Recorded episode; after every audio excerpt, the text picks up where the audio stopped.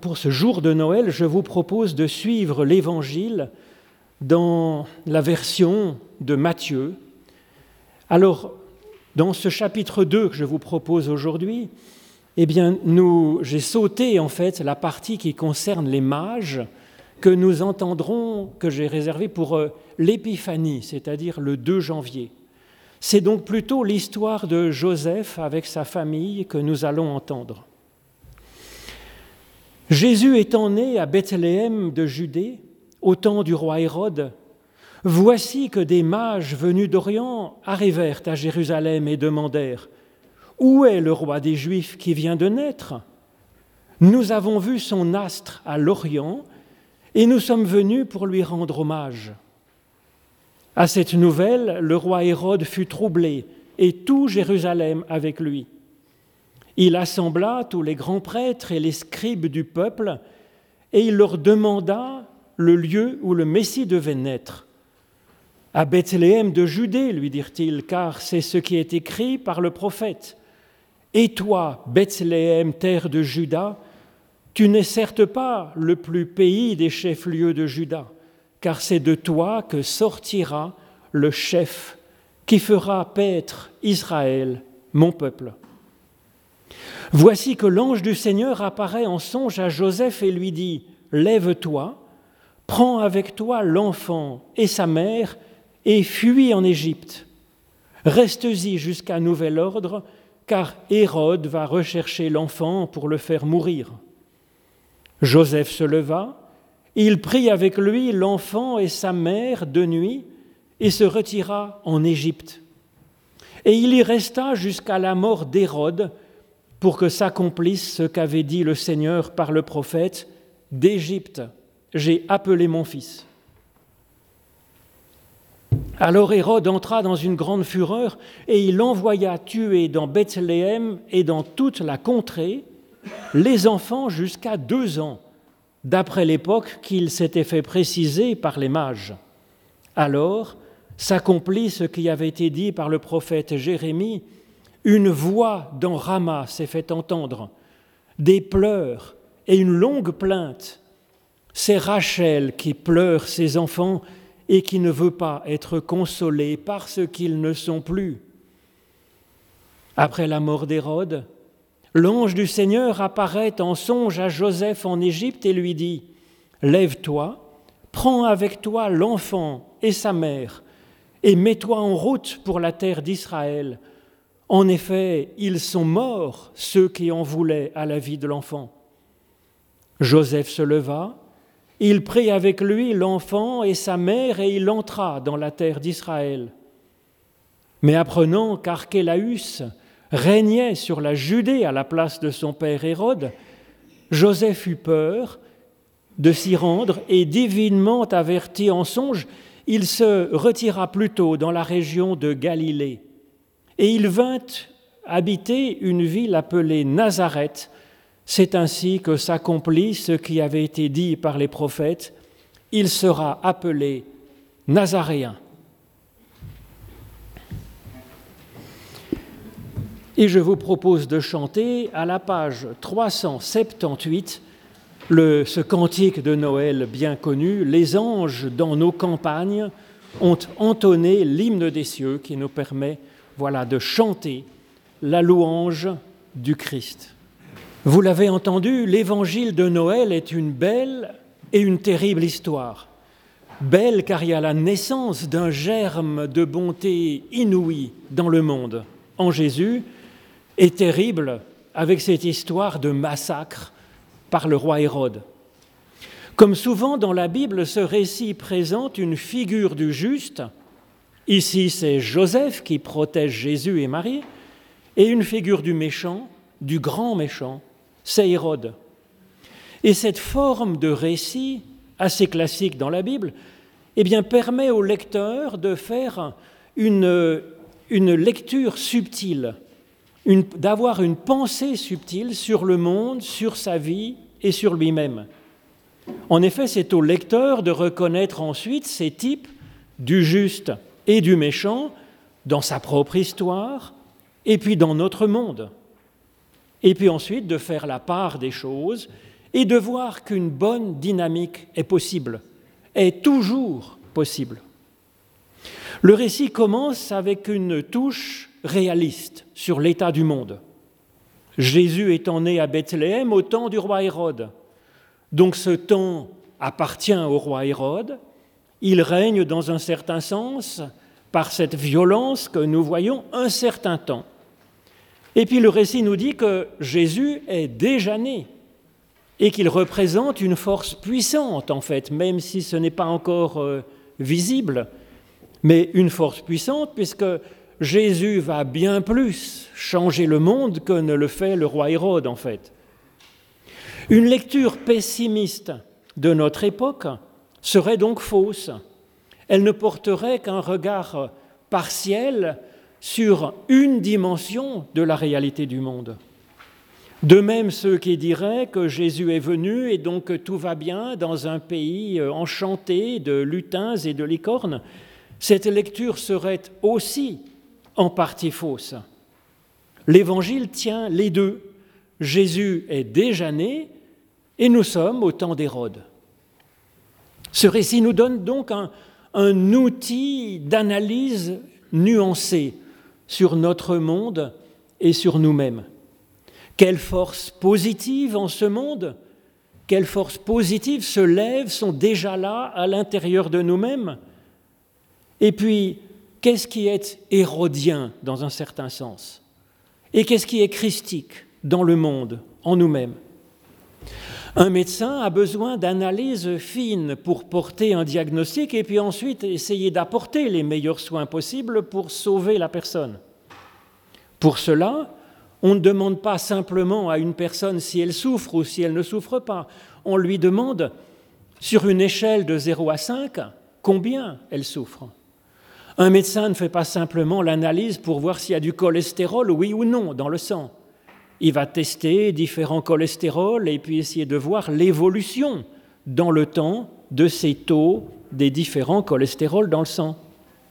Ce texte de l'Évangile nous propose, nous invite à ausculter notre monde avec finesse, avec nuance, et puis le passer au scanner pour voir au-delà du très visible Hérode qui remplit peut-être les actualités, de discerner qu'il existe un germe de résurrection et de vie, de consolation et de paix qui est déjà là, actif, vivant, en profondeur. Et puis en finir donc avec le désespoir aveugle. Cette page d'évangile est une bonne nouvelle qui n'est pas réservée aux chrétiens, ni même aux croyants.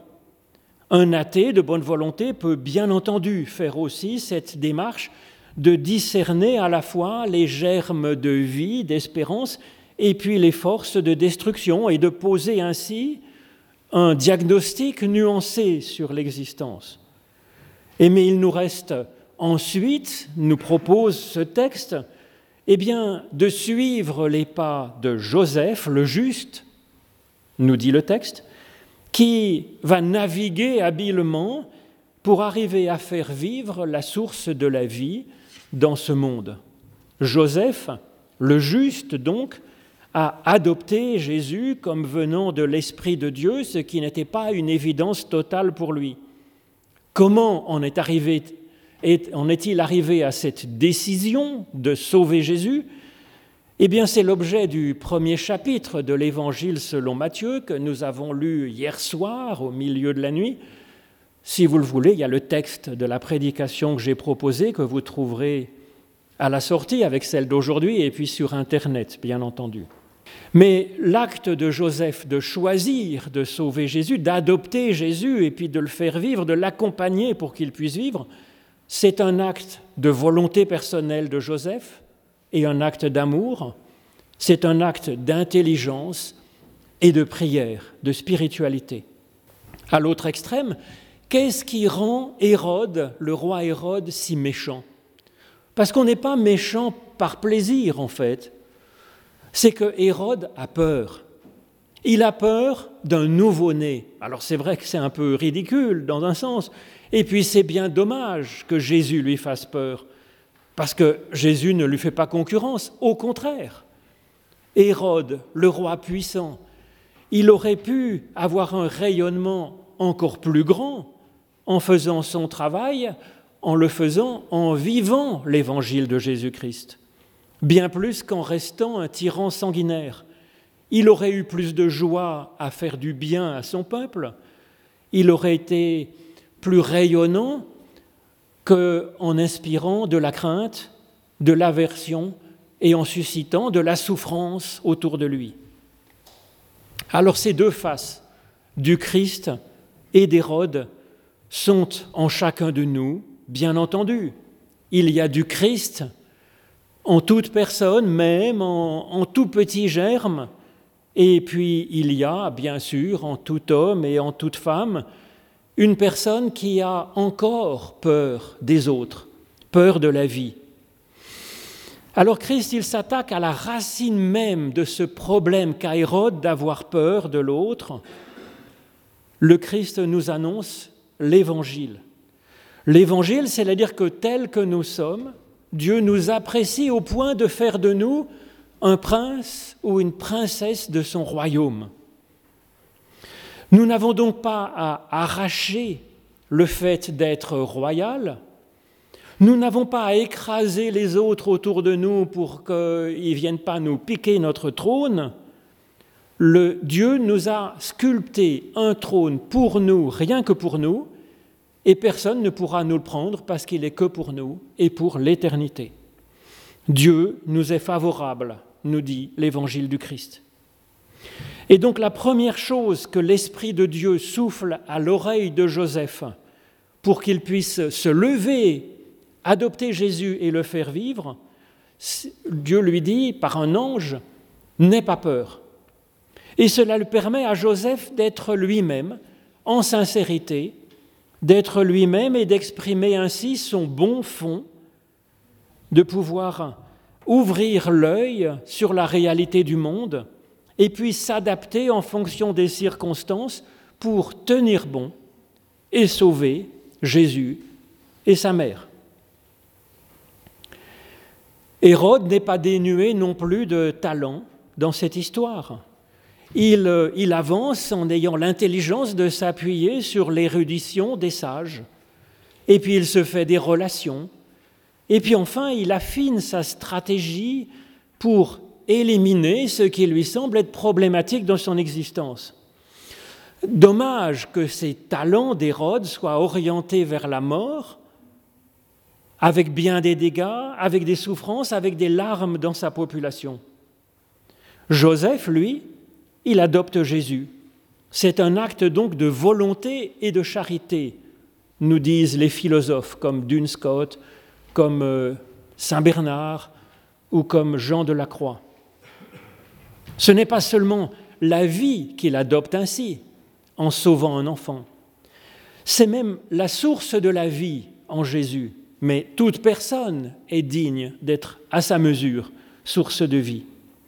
Et puis, Joseph fait même plus que cela, nous dit le texte, quand on nous dit qu'il protège Jésus et sa mère.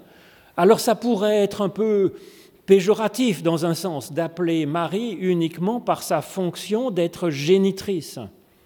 Mais si Matthieu fait cela après le chapitre 1 où Joseph respecte vraiment Marie comme une personne, si le texte appelle ici Marie simplement la mère de Jésus, c'est pour nous donner une indication, une sagesse très pratique.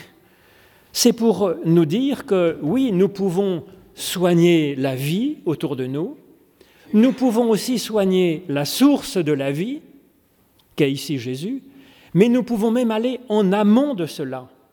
C'est soigner ce qui pourrait faire naître la source de la vie en nous. C'est l'exercice de l'intelligence, de la réflexion et aussi de la piété. C'est le cas de Joseph. C'est l'ouverture au spirituel. Et ça, eh bien, ça s'exerce. Ça s'exerce comme on exerce, comme on s'exerce au violon, comme on s'exerce à muscler, à assouplir son, son corps et à trouver du souffle. Alors il y a du Christ et de l'Hérode en chaque personne, bien sûr, et il y a aussi du Joseph en nous. Joseph, lui, qui, par un acte de volonté et d'amour, de prière, choisit de faire vivre le Christ et qu'il puisse ainsi euh, donner vie au monde.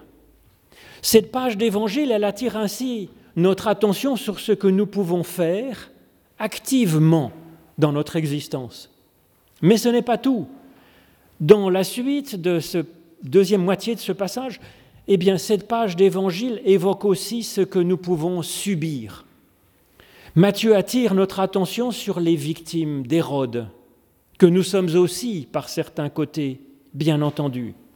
Il cite pour cela une page du prophète Jérémie qui évoque le désespoir de sa population à son époque, sévère moins 600 avant Jésus-Christ, au temps où Israël est écrasé, le temple détruit, le peuple amené en exil.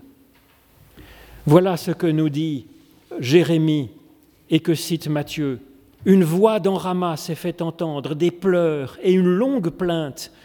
C'est Rachel qui pleure ses enfants et qui ne veut même plus être consolée parce qu'ils ne sont plus. Alors Matthieu cite ce passage du livre de Jérémie comme s'il s'accomplissait aujourd'hui. Mais l'aujourd'hui de la parole du prophète, c'est toujours aujourd'hui, bien sûr, puisque le prophète, il donne son texte pour que le lecteur se l'approprie. Et donc c'est toujours aujourd'hui qu'il y a ces victimes des Hérodes dont parle ce texte.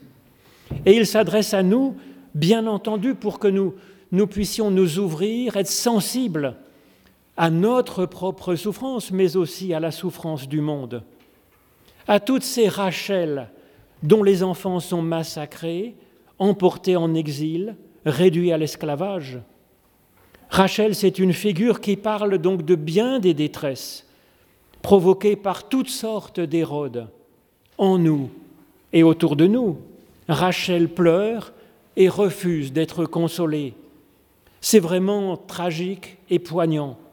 Cela peut arriver à chacune et à chacun d'entre nous. Bien des jeunes, par exemple, sont aujourd'hui catastrophés, désespérés sur leur avenir et celui du monde, comme si tout était fini. Bien sûr que non. Il y a aussi des personnes qui vivent dans des situations terribles de deuil, de dépression, de maladie, et qui sont, ou alors qui sont déçues par elles-mêmes. Et il n'y a rien de pire que d'être tellement en deuil, tellement désespéré que l'on ne désire même plus être consolé, et que le désespoir semble alors la seule solution possible. Cette citation de Jérémie, elle est donc poignante, elle met le doigt sur le plus dur de ce que peut vivre l'humain, mais cette citation n'est pas désespérée, bien au contraire. Parce que cette prophétie de Jérémie elle se situe dans, un chapitre dans le chapitre 31 qui est très connu pour annoncer non pas la catastrophe, c'est plutôt le point de départ, mais annonce une nouvelle alliance, une nouvelle vie possible, inconnue, inouïe, qui va arriver, qui arrive déjà. Le lecteur de Matthieu avait été au catéchisme et il connaissait par cœur la fin de la citation que fait Matthieu. Voilà la suite, qui donc n'est pas dans le texte parce qu'elle est connue de tous. Ainsi parle l'Éternel, sèche les pleurs de ta voix, sèche les larmes de tes yeux, car il y aura des fruits à ce que tu as semé. Ils reviendront du pays de l'ennemi, tes enfants. Il y a de l'espérance pour ton avenir, tes enfants reviendront dans leur maison. Alors cette voix de l'Éternel, elle est en particulier donnée au monde dans l'évangile de Jésus-Christ. C'est sur euh, les pas de Rachel, donc, que nous pouvons marcher maintenant, entendre d'abord pour nous-mêmes cette plainte et cette consolation, et puis la proclamer à d'autres, oui, que l'Éternel se penche vers nous, qu'il sèche les larmes inconsolables, qu'il soigne les blessures irrémissibles, qu'il ressuscite notre propre dynamique de vie et qu'il nous fait revenir de nos exils quand nous avons été emportés. Alors, nous pouvons marcher sur les pas de Joseph et prendre une part active à l'avenir du monde, adopter, nourrir, protéger, faire vivre ce qui est la vie, ce qui est la source de la vie, la bonne part créatrice qui est en nous et qui est dans les personnes qui sont autour de nous et qui est déjà à l'œuvre en ce monde. Dieu ouvre devant nous un avenir et une espérance, une espérance. Amen.